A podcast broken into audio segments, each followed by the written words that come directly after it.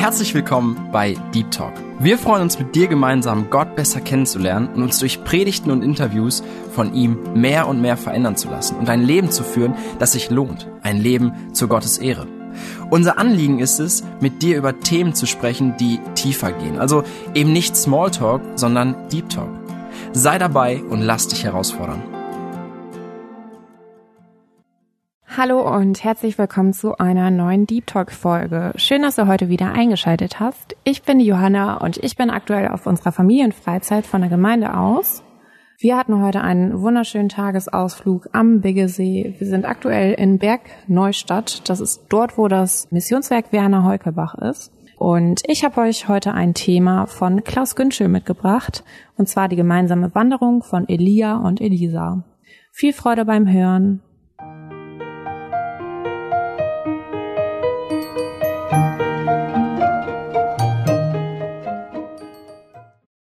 Ja, guten Abend von mir. Ich freue mich wirklich, dass ich jetzt hier bin. Ich soll mich kurz vorstellen. Ich heiße Klaus Günschel. Ich bin jetzt inzwischen 60 Jahre alt. Ich bin verheiratet mit meiner Frau Ute. Die ist 52 und Gott hat uns sechs Kinder geschenkt, von denen der älteste 33 ist und der jüngste 19.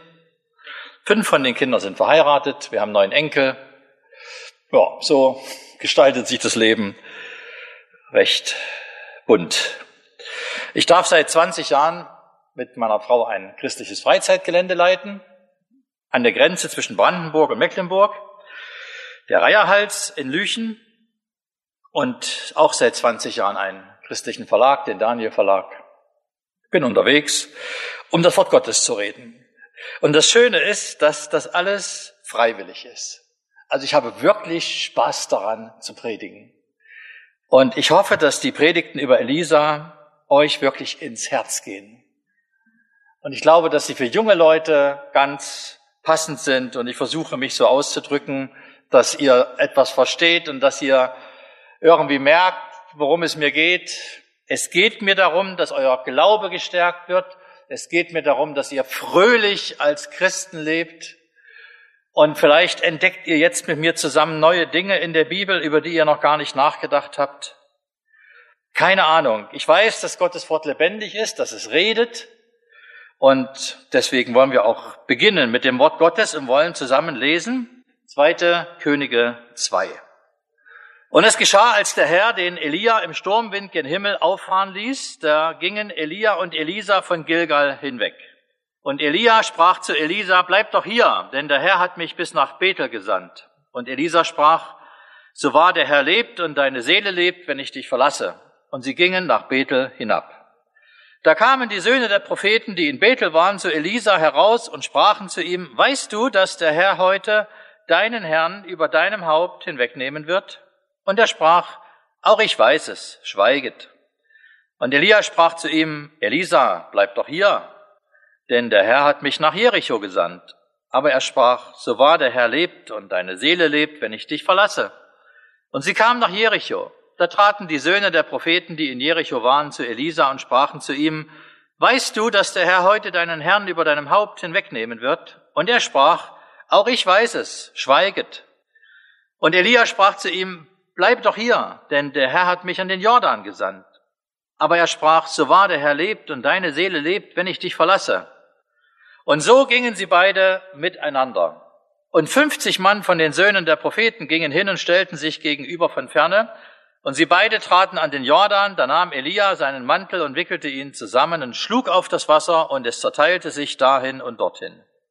Und sie gingen beide hinüber auf dem Trocknen. Und es geschah, als sie hinübergegangen waren, da sprach Elia zu Elisa, begehre, was ich dir tun soll, ehe ich von dir genommen werde. Und Elisa sprach, so möge mir doch ein zwiefaches Teil von deinem Geist werden. Und er sprach, du hast Schweres begehrt. Wenn du mich sehen wirst, wenn ich von dir genommen werde, so soll dir also geschehen. Wenn aber nicht, so wird es nicht geschehen. Und es geschah, während sie gingen und im Gehen redeten, siehe da ein Wagen von Feuer und Rosse von Feuer, die sie beide voneinander trennten. Und Elia fuhr im Sturmwind auf gen Himmel.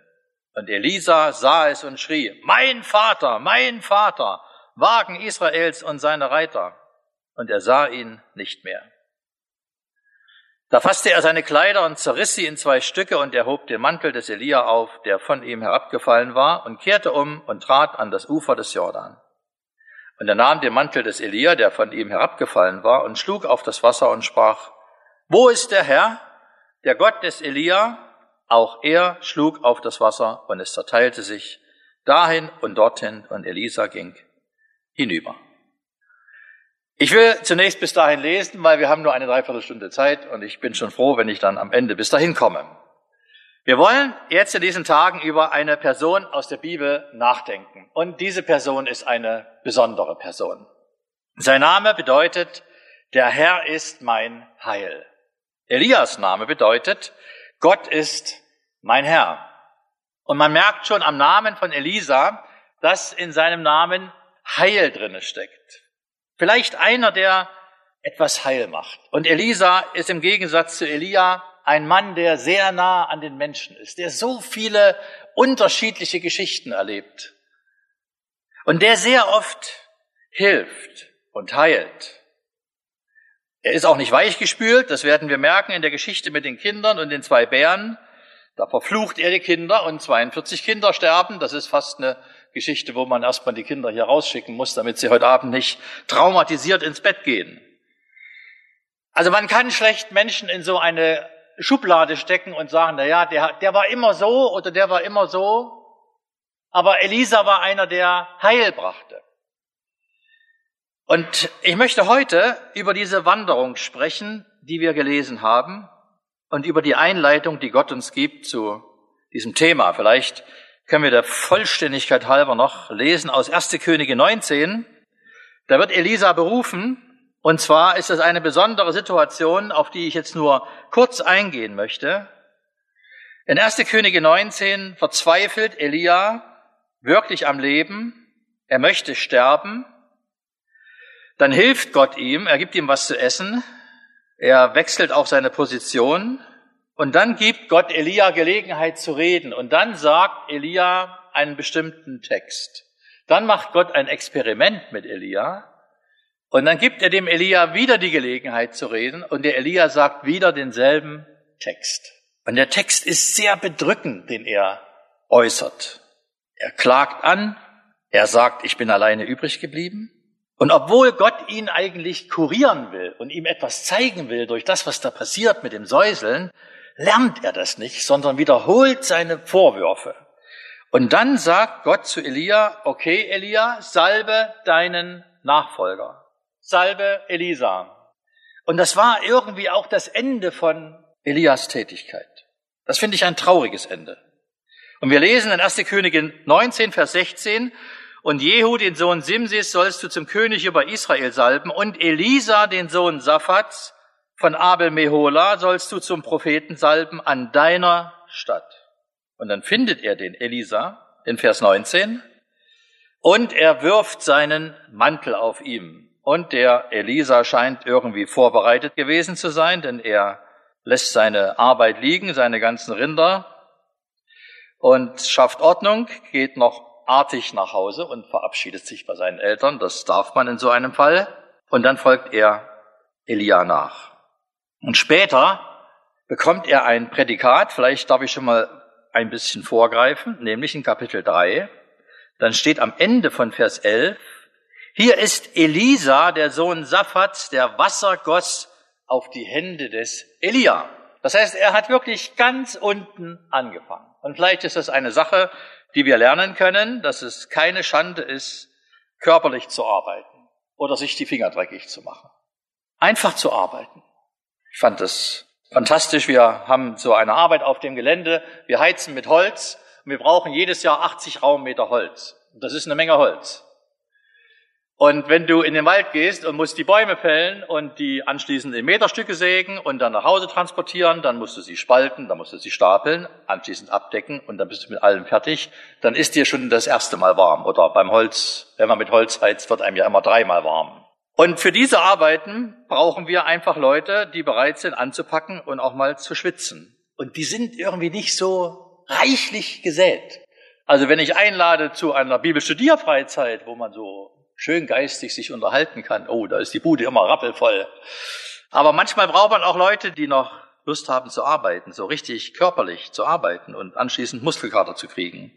Und Elisa war so ein Typ, der hat Wasser auf die Hände des Elia gegossen. Also er hat nicht Holz gemacht, aber das war ihm nicht zu billig. Und das erinnert so sehr an den Herrn Jesus, der sich nicht zu fein war, seinen Jüngern die Füße zu waschen, oder? So, die beiden sind ein, ein Team.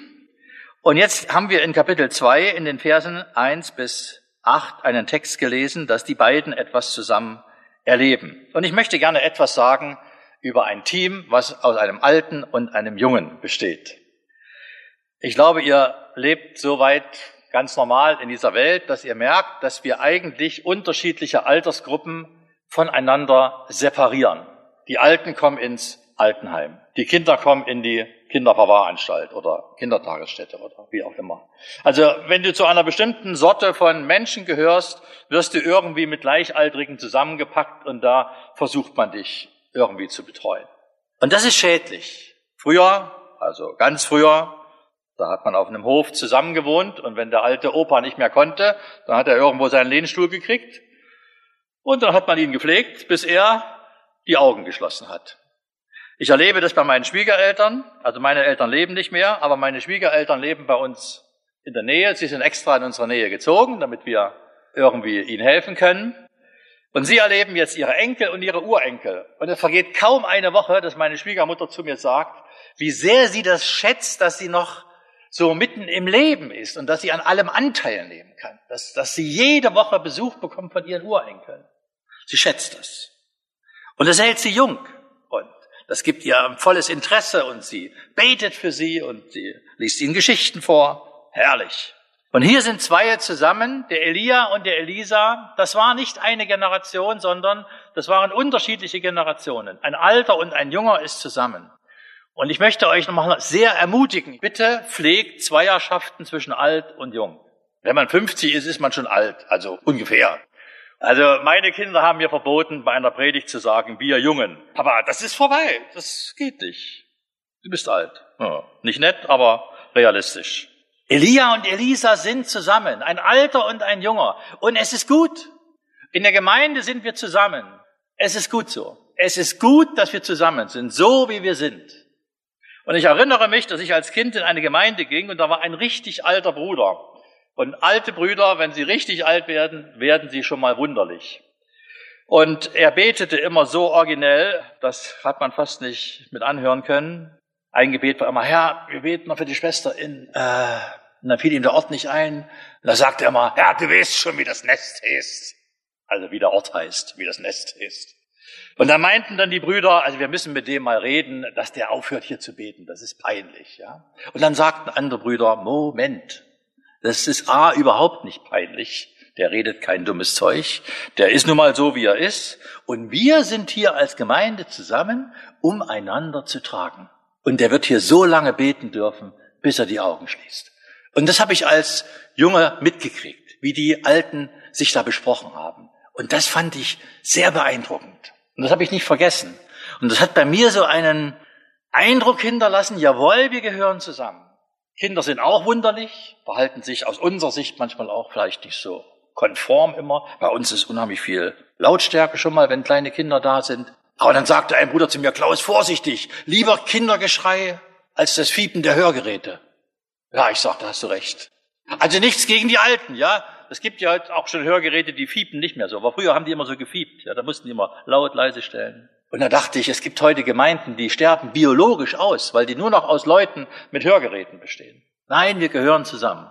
Und eine gesunde Gemeinde besteht aus alt und jung. Und hier sind zwei, das ist, das ist ein, ein Traumpaar, die beiden. Offenbar hat der Elisa den Elia sehr geschätzt. Er fand den nicht komisch. Und als der Elia dreimal zu dem Elisa sagt, du, ich, weißt du, ich bin alt und ich mache jetzt meine letzte Reise und da musst du nicht mitkommen. Also geh wieder nach Hause und kümmere dich um die Arbeit. Und dann sagt der Elisa, auf keinen Fall. Ich werde auf jeden Fall mitgehen. An wen denkst du da sofort bei dem Gespräch? Wer hat auch gesagt, ich gehe auf jeden Fall mit? Petrus. Ja. Und Ruth, sie die hat gesagt, ich werde auf jeden Fall mitgehen, ja. Dein Volk ist mein Volk. Dein Gott ist mein Gott. Und die Schwiegermutter hatte nichts mehr zu bieten.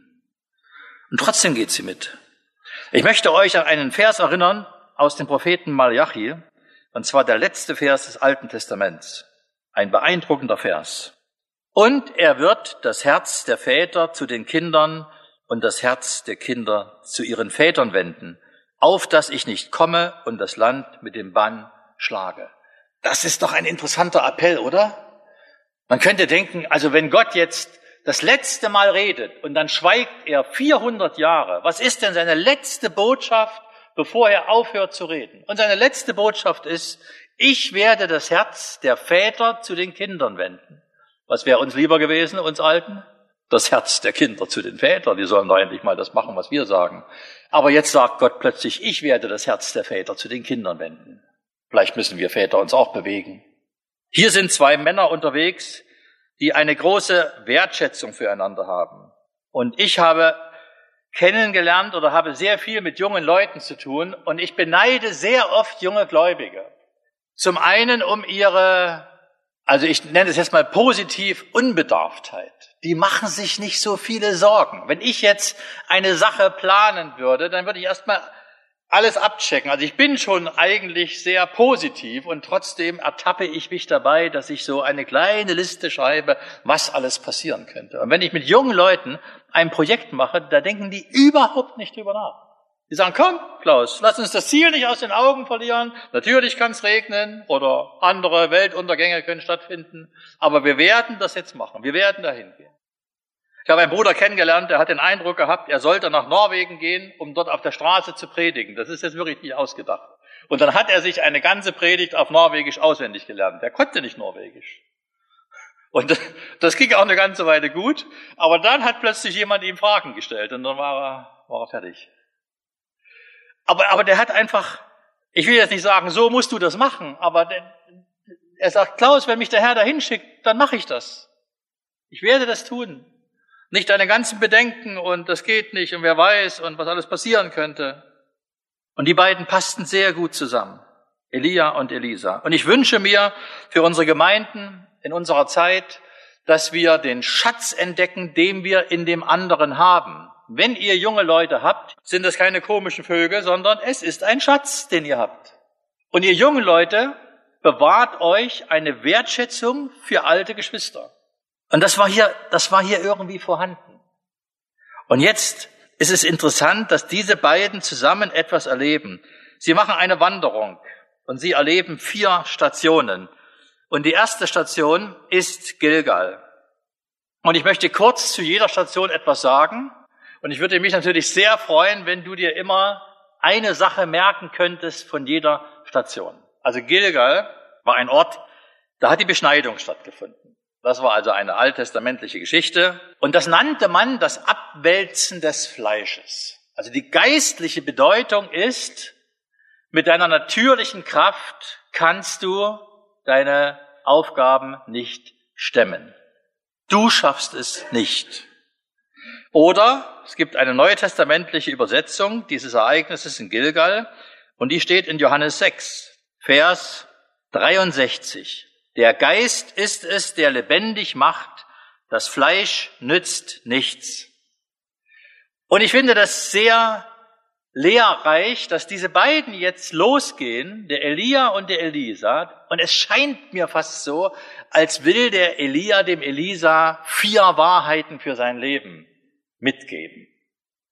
Und die erste Wahrheit ist, Elisa, wenn du jetzt in den Dienst gehst, dann musst du in Gilgal gewesen sein. Und Gilgal bedeutet, das Fleisch nützt nichts. Das heißt, wenn du nicht in der Kraft Gottes gehst, wenn du deine Siege nicht auf den Knien erringst, wenn du dich nicht auf das Wort Gottes stützt, deine Pfiffigkeit, deine Gelehrheit, ich sage jetzt mal ganz ketzerisch, auch deine drei Jahre Bibelschule, sie werden es nicht stemmen. Das Fleisch nützt nichts. Und das ist eine niederschmetternde Lektion.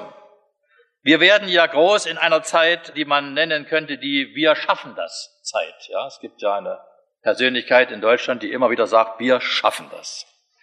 Und es ist falsch, wir schaffen es nicht, auch wenn wir uns das immer wieder einreden, dass wir das können. Auch Herr Obama war ein Vertreter von Yes, we can. Das, das schaffen wir. Dieses ungebrochene Vertrauen in unsere eigenen Fähigkeiten. Und dabei legen wir eine Bauchlandung nach der anderen hin. Wie kann man nur darauf kommen, dass wir es schaffen? Und ich sage dir, du schaffst es nicht und du schaffst es auch nicht. Das Fleisch nützt nichts. Natürlich sollst du in der Schule aufpassen, keine Frage, Mathe, Physik, alles klar. Richtig pauken. Aber wenn ich dem Herrn dienen möchte, muss mir klar sein, Herr, ich kann es nicht. Ich kann es nicht. Und ich wünsche uns, dass wir das lernen. Wenn du nicht segnest, Herr, wenn du dein Wort nicht lebendig machst, ich kann es nicht. Die erste Station. Hab kein Vertrauen in deine eigene Kraft. Und dann kommen sie an die zweite Station. Und die zweite Station ist Bethel. Und ich finde das sehr schön, dass Gott kein negativer Gott ist. Vielleicht denkst du, ja, ja, wenn ich den Klaus da vorne stehen sehe, der guckt immer so ernst und so böse. Also mit Christentum und Gott, das muss, das muss was Ernstes sein. Also ich versuche fröhlich zu gucken jetzt. Gott sagt zwar, du schaffst es nicht, mit deiner Kraft ist es nicht getan, aber Gott ist nie ein, ein Negativ Argumentierer. Er sagt nicht, das ist alles verboten, das ist verboten. Und wenn du Christ wirst, dann ist das verboten und das darfst du auch nicht. Vielleicht denkt ihr das manchmal oder vielleicht hat man euch das auch schon mal gesagt, aber das ist nicht der Kern des Christentums. Denn die zweite Station ist Bethel und Bethel ist was absolut Positives. Gott sagt nie, das sollst du nicht machen, ohne dir etwas Gutes hinzustellen und zu sagen, Mensch, geh doch dahin, das ist gut. Also mit deiner Kraft ist nichts getan. Okay, könnte ich sagen. Was soll ich eigentlich hier? Ja, sagt Gott, komm nach Bethel. Bethel heißt Haus Gottes. Komm dahin, wo ich wohne. Und ich möchte mit euch kurz einen Vers lesen aus dem ersten Buch Mose. Da kriegen wir so eine Lektion zu, zu Bethel. Und da steht in 1. Mose 35, Vers 7. Der Jakob, der baut einen Altar und nennt den Ort El Bethel. Und das finde ich eine ganz bemerkenswerte Stelle. Und ich sage das jetzt mal für die jungen Leute. Bethel heißt ja Haus Gottes, ja? Okay, du sagst, ich gehe heute mal in die Gemeinde, falls dein Kumpel dich am Montag fragt, wo du warst am Freitagabend. Also hier ist die Hülle, ja? Das ist Bethel. Das ist das Haus Gottes. Und wir sind uns einig, wir sind uns klar darüber, da wohnt Gott. Aber jetzt macht der Jakob eine Geschichte durch. Jakob wächst ja irgendwie geistlich. Und dann kommt er an den Punkt, dass er sagt, ich werde diesen Ort El Bethel nennen. Weißt du, was das bedeutet? An sich schon, ne? Der Gott des Gotteshauses. Das heißt, wir kommen jetzt zum Kern der Sache. Und wenn das ein Lehrer bei mir in der Schule gesagt hat, dann habe ich mir den Luxus gegönnt, mal kurz aufzuwachen. Ja, also wenn man zum Kern der Sache kommt, dann muss es ja irgendwie interessant werden. Und Jakob sagt, natürlich sollen wir nach Bethel gehen. Keine Frage. Ich möchte nicht das Haus Gottes irgendwie schlecht reden. Aber wenn du nur hier sitzt, damit dein Sitz nicht kalt wird, dann kannst du, entschuldige, auch wieder gehen eigentlich. Wenn das für dich nur die Hülle ist, wenn da nur der Stuhl ist, oder wenn du sagst, wenn ich da nicht hingehe, kriege ich heute Abend mit meinem alten Stress. Also gehe ich lieber hin.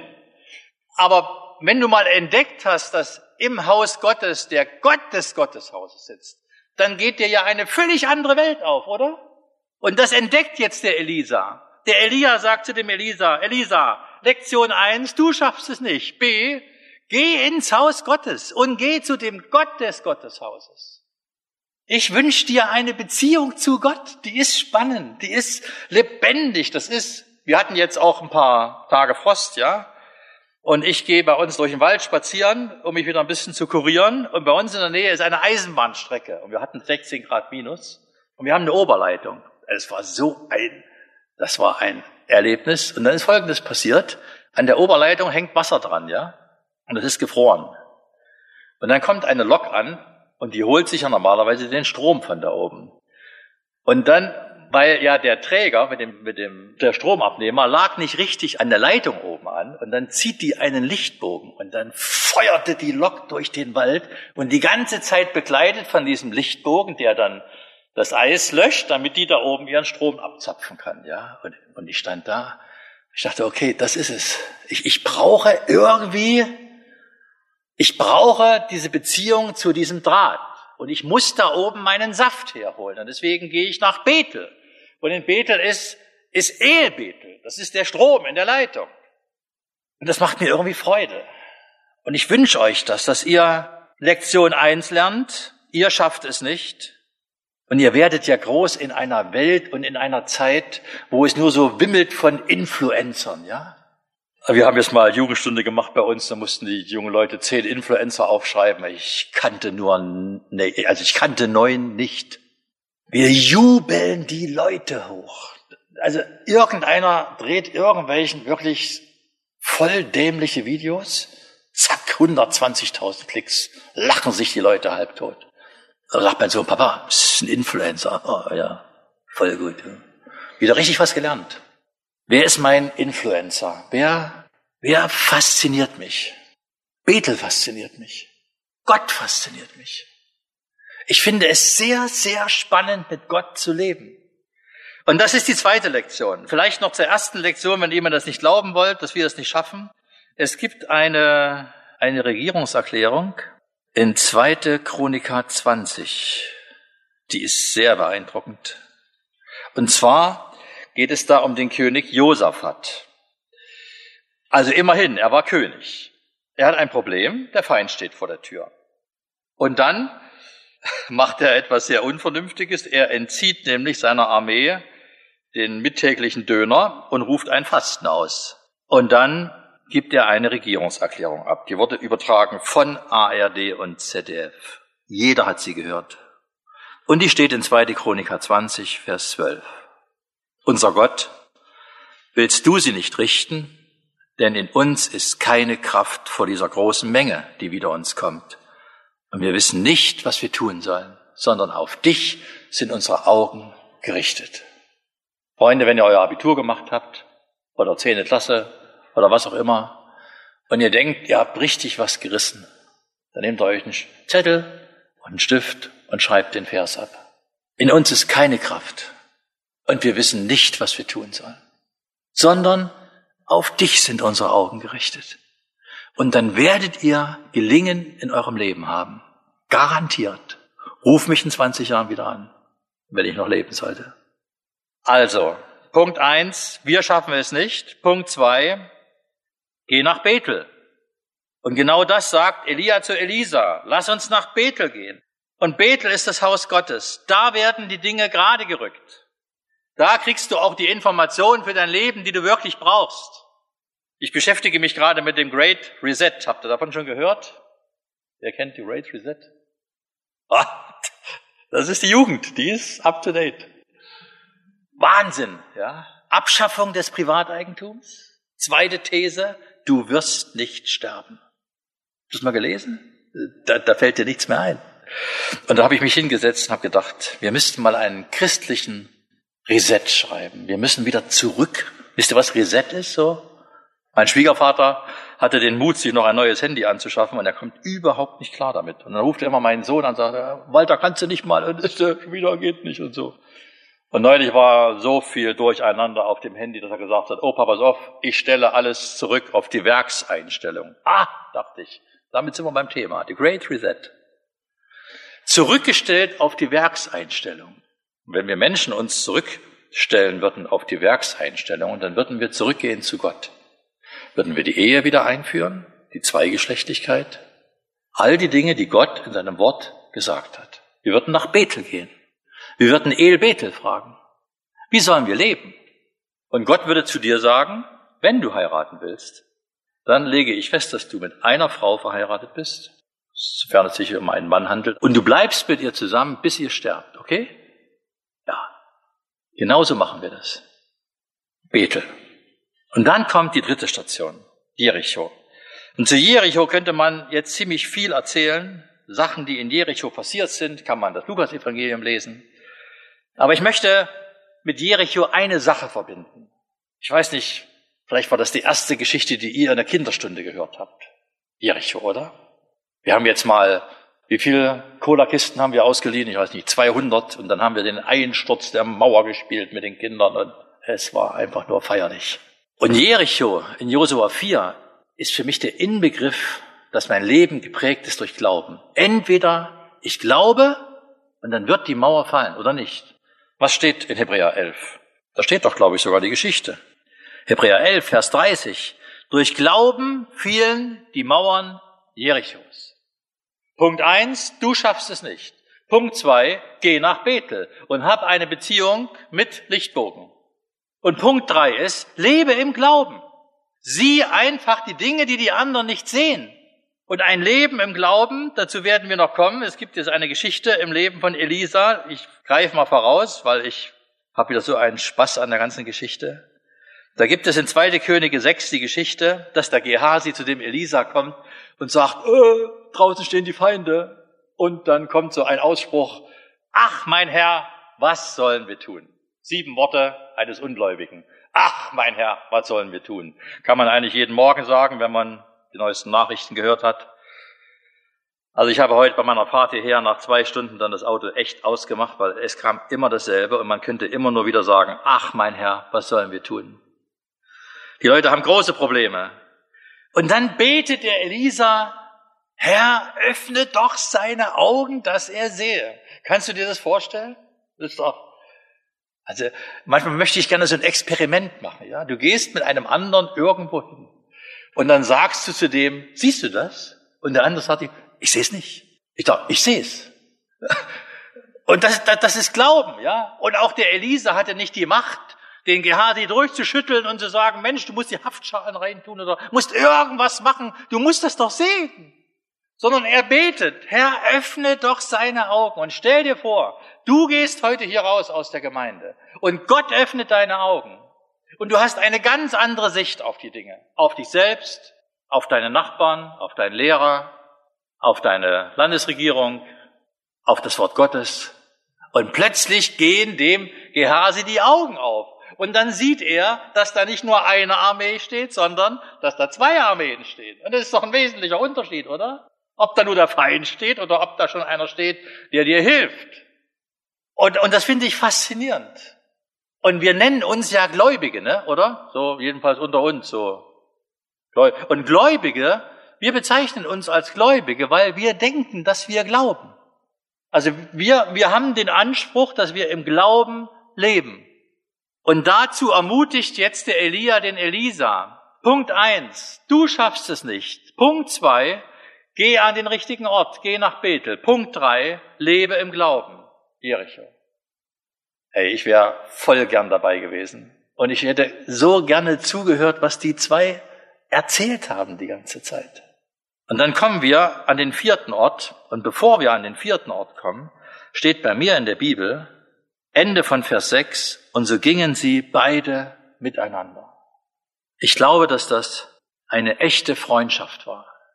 Und ich finde, dass Gott uns etwas Großartiges schenkt, wenn wir zum Beispiel verheiratet sein dürfen und dürfen eine, eine sehr gute, innige Beziehung haben, dass man sagen kann, das sind zwei Leute, die wirklich miteinander gehen und die Dinge miteinander erleben. Und ich wünsche es mir wirklich, bis ich die Augen schließe, dass ich eine gute Ehe haben darf.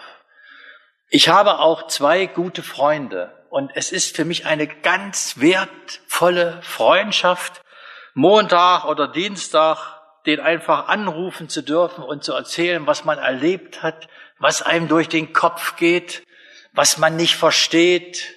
However, und es ist, es ist ein echtes Miteinandergehen. Aber ich sage euch, dafür müsst ihr etwas investieren in eure Beziehung.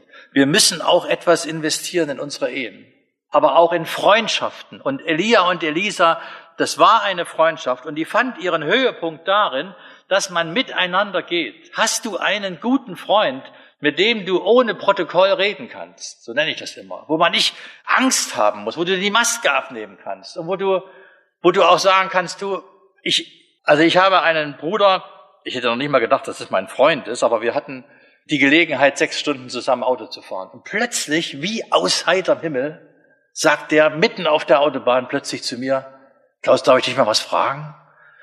Na, der ist auch ein bisschen jünger als ich. Ja, ich sag, klar. Ich dachte irgendwie, hat Hunger, McDonalds gesehen oder so. Dann sagt er plötzlich, sag mal, Klaus, hast du schon mal Zweifel an Gott gehabt? Ich sag, wie bitte? Also ich, es geht mir manchmal so schlecht, dass ich denke, mein ganzer Glaube, das ist alles Quatsch.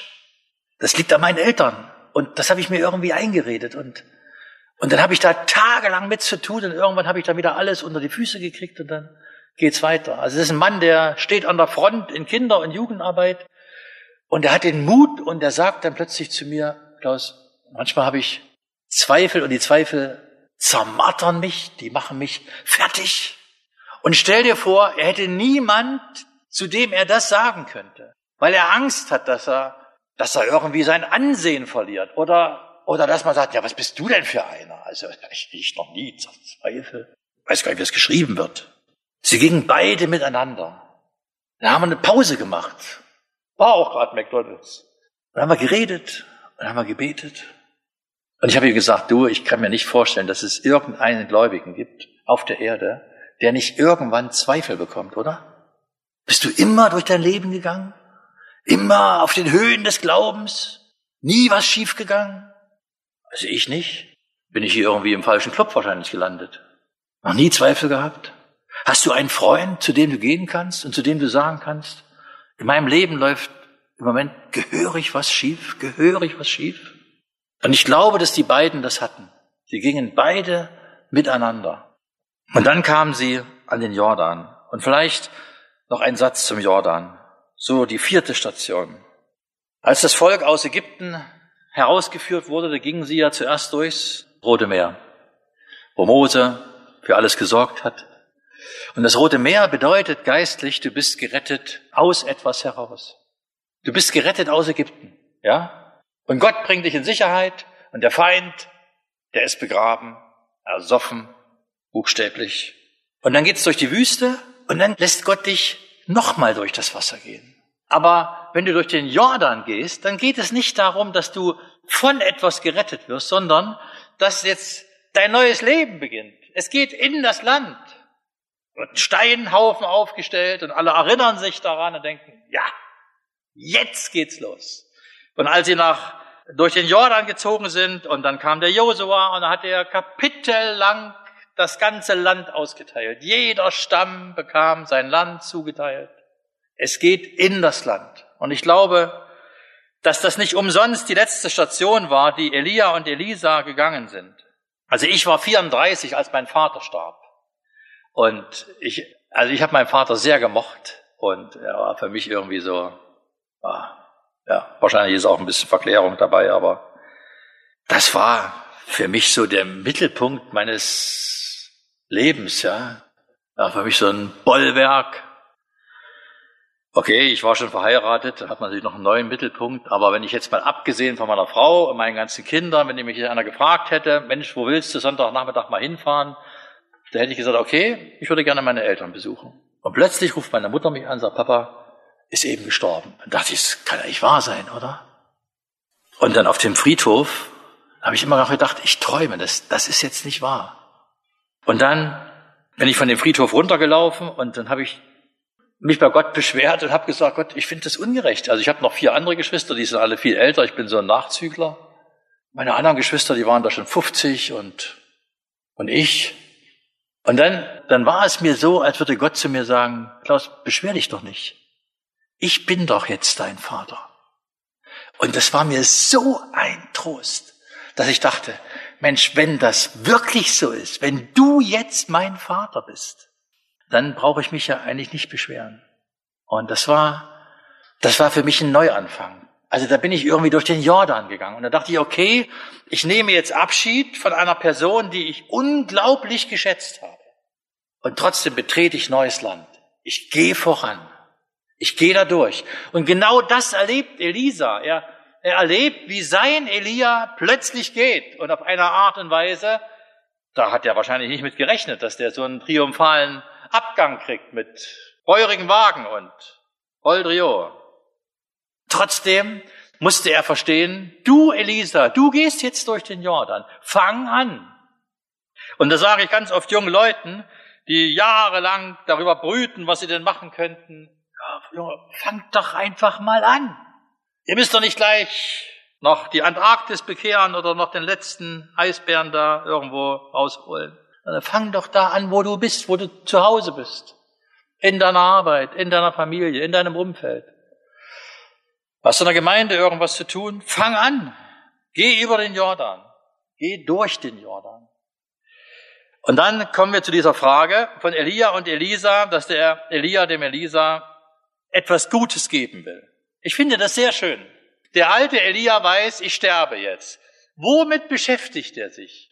Es wäre doch nett, wenn wir uns nicht selbst beweinen, sondern wenn wir uns Gedanken machen und sagen, was wäre das gut, wenn wir der nächsten Generation noch ein fettes Geschenk hinterlassen können. Damit meine ich nicht irgendwie Erbe oder so, ja, vergesst bitte. Ich nenne meine Kinder immer liebevoll Erbschleicher, aber ich habe ihnen schon gesagt, ihr müsst euch damit abfinden, dass das eine, eine Nullnummer wird. Das ist damit nicht gemeint. Aber der Elia hat ganz andere Sachen zu vergeben. Und er sagt zu dem Elisa, Elisa, wünsch dir mal was. Das kommt ja öfters vor in der Bibel. Ja, Salomo durfte sich auch was wünschen. Und der Elia sagt, ich möchte behandelt werden wie ein Erstgeborener. Das steckt da drinnen. Ich möchte ein doppeltes Teil haben. Wenn wir schon so gut befreundet sind, mein lieber alter Vater, dann mach die Taschen auf. Ich möchte gerne von dir gesegnet werden wie dein Erstgeborener. Und in der Bibel wird uns ja auch nicht berichtet, ob Elia überhaupt verheiratet war. Also ich denke, er war es nicht. Aber der Elisa war sein geistliches Kind. Vielleicht darf ich mal etwas sagen. Vielleicht gibt es hier Ehepaare, die keine Kinder bekommen. Und ich glaube, ein wenig zu wissen, wie, wie bitter das ist. Aber ein Trost für solche Paare ist, glaube ich, dass wir geistliche Kinder haben können. Geistliche Kinder, denen du ein geistliches Erbe geben kannst. Und genau das macht Elia. Und dann sagt Elia zum Elisa eine Bedingung. Habt ihr die schon mal verstanden oder habt ihr mal drüber nachgedacht? Das ist schwierig, ja? Also der Elia sagt, pass auf, Elisa. Wenn du mich sehen wirst, wann ich von dir genommen werde, dann soll dir ein doppeltes Teil zuteil werden. Was kann das bedeuten? Ich möchte euch eine Erklärung anbieten. Also Elisa musste erstmal hellwach sein und er musste aufpassen. Er konnte ja nie ahnen, wann der Elia jetzt da plötzlich verschwindet. Also der hat sich immer schön in seiner Nähe aufgehalten. Und dann sagt der Elia eigentlich zum Elisa, pass mal auf, du musst mich sehen, wenn ich aufgefahren bin oder wenn ich auffahre. Und ich möchte das gerne anwenden auf unsere Beziehung zu einem auferstandenen Herrn. Wenn wir eine Beziehung als Christen zu einem auferstandenen Herrn haben, dann sind wir über die Maßen gesegnet. Und jeder, der sich heute zu dem Herrn Jesus bekehrt und Christ wird, wird genauso gesegnet, wie Elisa gesegnet wurde, nämlich mit einem doppelten Teil. Möchte ich gerne begründen. Wenn Gott mein verfuschtes Leben wieder in Ordnung bringen würde, dann würde das nach der Bibel bedeuten, dass er mich zurücksetzt ins Paradies, oder? The Great Reset. Ich kriege wieder meinen Garten, meine Eva, und jeden Abend kommt Gott zu Besuch. Wäre das schon super, oder? Na, ich kenne eure Häuser nicht. Ihr denkt euch vielleicht, naja, Eden war so ein oller Schrebergarten. Aber das war es bestimmt nicht. Immerhin ist vermerkt, dass es in Eden Gold gab. Ich weiß nicht, ob ihr alle eine Goldader bei euch im Garten habt. Eden war etwas Besonderes. Aber in dem Moment, wo wir gläubig werden, sagt Gott nicht zu dir, ich setze dich zurück nach Eden, sondern ich werde dir etwas schenken, das kannst du dir überhaupt nicht vorstellen. Ich nehme dich mit nach Hause. Also da, wo ich wohne, Gott, der Vater, da gibt es Wohnungen, nach Johannes 14. Und das sind die Wohnungen im Haus des Vaters. Und dich nehme ich mit. Du kommst nicht wieder ins Paradies, sondern du lebst da, wo ich lebe.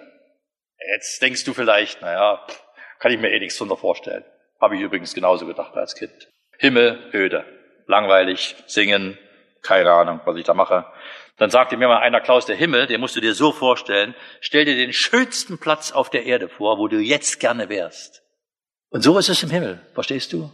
Also der Himmel ist wirklich etwas sehr Attraktives. Und ich möchte mal, euch mal eine kleine Geschichte erzählen. Ich habe einen guten Freund, der ist geschäftlich ziemlich erfolgreich. Und der hat dann schon mal öfters Geschäftsbesuch. Und dann will jetzt gar nicht, der lebt jedenfalls in einer größeren deutschen Stadt und da gibt es verschiedene Sorten von Restaurants, so auch in der Preisklasse. Und je nachdem, was das für ein Geschäftspartner ist, und also der fängt jetzt nicht bei der Currywurstbude an, aber es gibt da so die besseren und es gibt die richtig guten Restaurants. Also haben die es alle zu, aber früher, wo sie auf hatten. Und dann, wenn er einen außergewöhnlichen Geschäftsfreund zu Besuch kommt, also wirklich was sehr außergewöhnliches, was macht er mit dem? Das habe ich ja schon gesagt, das ist schon vergeben. Mit dem geht er nach Hause. Zudem sagt er, Herr sowieso, wir werden heute bei mir zu Hause essen. Und das Privileg bei dem zu Hause zu essen, haben wirklich nur wenige. Und daran muss ich immer denken, wenn ich an Johannes 14 denke. Gott kommt zu mir und er sagt, Klaus, wir zwei, du kommst mit zu mir nach Hause. Und dann sage ich so wie Elisa, das habe ich doch nicht verdient. Warum ich? Why me? Meine Tochter, die hatte früher ein Poster immer im Zimmer hängen von einem Kind mit einer Eistüte und da war die Kugel mit dem Eis runtergefallen und das Kind heulte und drunter stand Why me? Nur mir geht's genau andersrum. Bei mir sind drei Kugeln noch drauf und ich frage mich, warum gerade ich? Warum sagt Gott gerade zu mir, Klaus, du kommst mit zu mir nach Hause. Wir gehen nicht in ein Restaurant essen. Ich setze dich auch nicht wieder in das Paradies zurück, sondern in dem Moment, wo du dich zu mir wendest und deinen Bankrott erklärst am Kreuz und an mich glaubst, dann wirst du mein Kind und dann bin ich dein Vater und dann habe ich Wohnungen für dich und ihr denkt vielleicht die ganze Zeit, der spinnt jetzt hier vorne, aber das ist die biblische Botschaft. Das ist unsere Zukunft. Und das steckt alles in der Geschichte von Elia und Elisa. Er wird ein doppeltes Teil bekommen. Wir werden Dinge bekommen, die haben wir nicht verdient. Überhaupt nicht.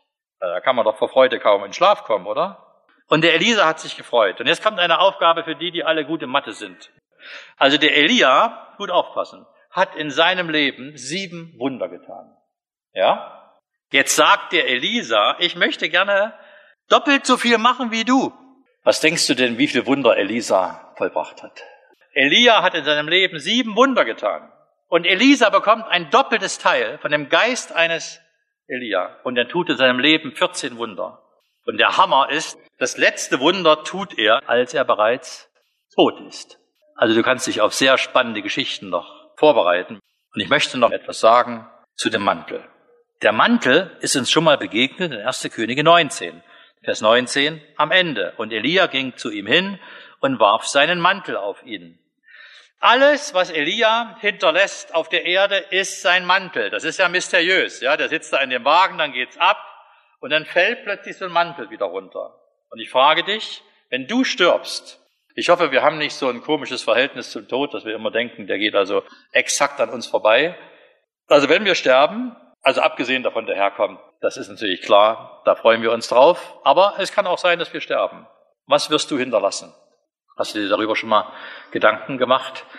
Der Elia hat etwas hinterlassen, womit die jungen Leute etwas anfangen konnten. Sie haben den Mantel genommen und das war ja dann irgendwie sehr spannend für den Elisa, dass er den Mantel nimmt und haut dann auch auf den Jordan und, und sagt dann noch so einen Satz, wo ist der Herr, der Gott des Elia? Und dann merkt er, der Mantel funktioniert.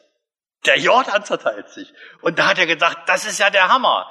Das ist so, wie wenn du nach der Fahrschule nach Hause kommst und du hast die Prüfung bestanden und dann sagst du zu Papa, Papa, jetzt hätte ich gerne mal den Schlüssel von deinem Auto, ich werde jetzt das erste Mal alleine fahren.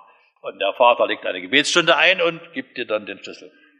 Und dann sitzt du drinne und dann sagst du das erste Mal und alleine. Und dann fährst du und du merkst, es geht. Also hoffentlich in die richtige Richtung, aber es geht. Und bei mir war das ganz oft so, dass ich von anderen gelernt habe und dann waren sie plötzlich weg und dann musst du alleine gehen. Ich war früher immer Mithelfer in Kinderfreizeiten, ja, und plötzlich sagte einer zu mir, Klaus, du bist jetzt alt genug, im nächsten Jahr wirst du die Freizeit leiten äh, hm, naja, schön. Hm, da kann ich ja gar keinen mehr fragen, oder? Und da muss ich ja, naja, du machst das jetzt. Und das ist eine andere Kiste. Ob du immer nur mitläufst und deine kritisierenden Kommentare loslässt, oder ob du plötzlich verantwortlich bist, an alles denken musst. Ans Essen gedacht, Möhren, Preise für die Küchenfrauen, was weiß ich, woran du alles denken musst, wenn du eine Kinderfreizeit organisierst. Und das hat Elisa verstanden. Und dann hat er etwas gefunden von dem Alten, was ihm genutzt hat. Und ich finde, der Mantel steht für Beziehung. Indem der Elia zu dem Elisa geht und wirft seinen Mantel auf ihn, ist das ja so eine Art, ich beanspruche dich jetzt für meinen Dienst. Ja, da ist der Elia der, der, der etwas fordert eigentlich, oder? Aber als er stirbt, dann schmeißt er praktisch seinen Mantel runter und sagt, Elisa, es ist nicht so, dass ich etwas von dir will, sondern es ist so, dass ich dir gerne etwas geben würde. Und ich möchte dir den Mantel geben. Und der Mantel ist eine Summe unserer Wanderung. Und die Wanderung bestand aus Gilgal. Wir schaffen es nicht. Sie bestand aus Bethel. Lass uns zum Haus Gottes gehen. Sie bestand aus Jericho. Lass uns im Glauben leben. Und sie besteht aus dem Jordan. Geh durch und fang an.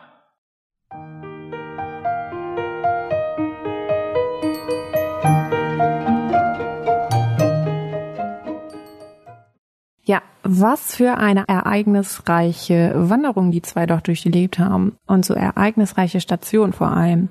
Ich fand das so wunderschön, wie der Klaus Günschel das ausgelegt hat, die einzelnen Städte, deren Bedeutung und was das für uns auf unser Leben angewandt bedeuten könnte.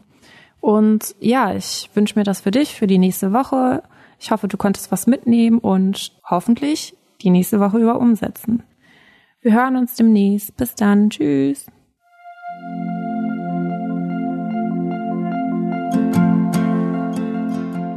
Schön, dass du heute dabei warst. Wenn es für dich ein Segen war und du etwas mitnehmen konntest, dann teile Deep Talk gerne mit deinen Freunden und fühle dich frei, auch uns ein Feedback zu schreiben. Wir würden uns da sehr darüber freuen. Wenn du heute zum ersten Mal dabei warst oder eine Sendung verpasst hast, kannst du alle vorherigen Sendungen auf Spotify oder auf Soundcloud finden. Mehr Infos über Deep Talk oder Segenswelle allgemein findest du auf www.segenswelle.de oder auf unserem Instagram-Feed, auch unter Segenswelle zu finden. Falls du Fragen und Anregungen, zum Beispiel Themenvorschläge hast, schreib uns gerne. Wir wünschen dir noch eine gesegnete Woche mit den Worten aus Kolosser 3, Vers 17. Und was immer ihr tut, in Wort oder Werk, das tut alles im Namen des Herrn Jesus und dankt Gott dem Vater durch ihn.